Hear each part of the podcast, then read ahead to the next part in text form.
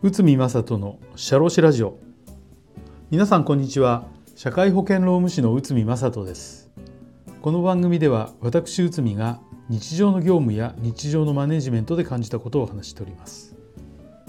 今回は業務不良で解雇が可能でしょうか。こちらを解説いたします。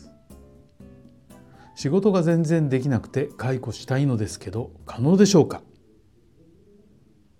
期限が守れない社員がいて何回注意しても治らないので解雇したいのですが、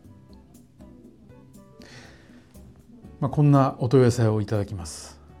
しかしいきなり解雇ができないというのは皆さんご存知でどうすれば法的に解雇が有効となるのか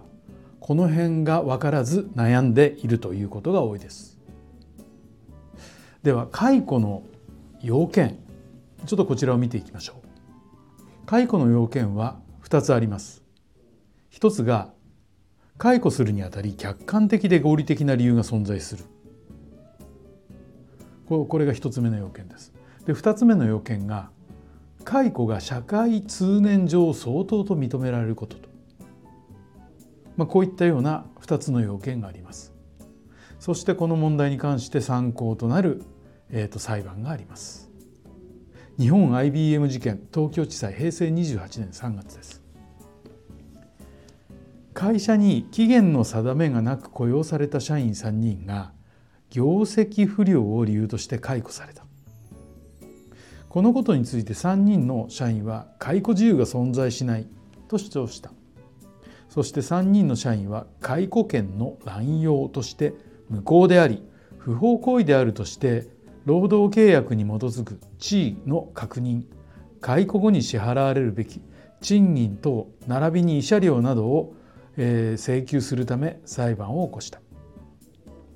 そして裁判所の判断は次のようになりました。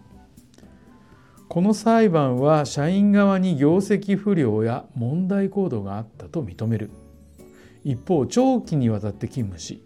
これ12年から26ですね配置転換もされてきたので業績改善の機会を与えないで解雇は解雇をするのは権利の乱用であると、えー、解雇は権利乱用で無効であると会社側が負けたということですね。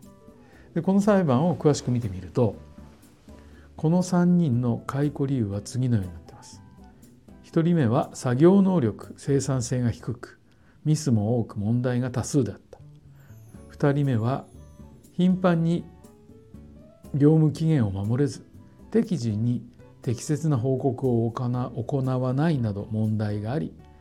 会社は業務量等を増やそうとしたがそれを拒否していた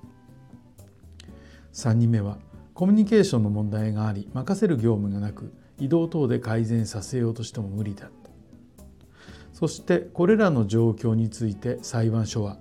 解雇自由は相当であると認めているのです。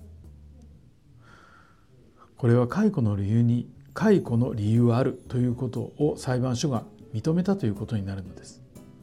しかし、えーと、次の理由で解雇は権利の乱用となったのです。業績評価が十分でない。業務変更等の試みが十分でない。新しい業務へ消極的であったとしてもいきなり解雇は無理である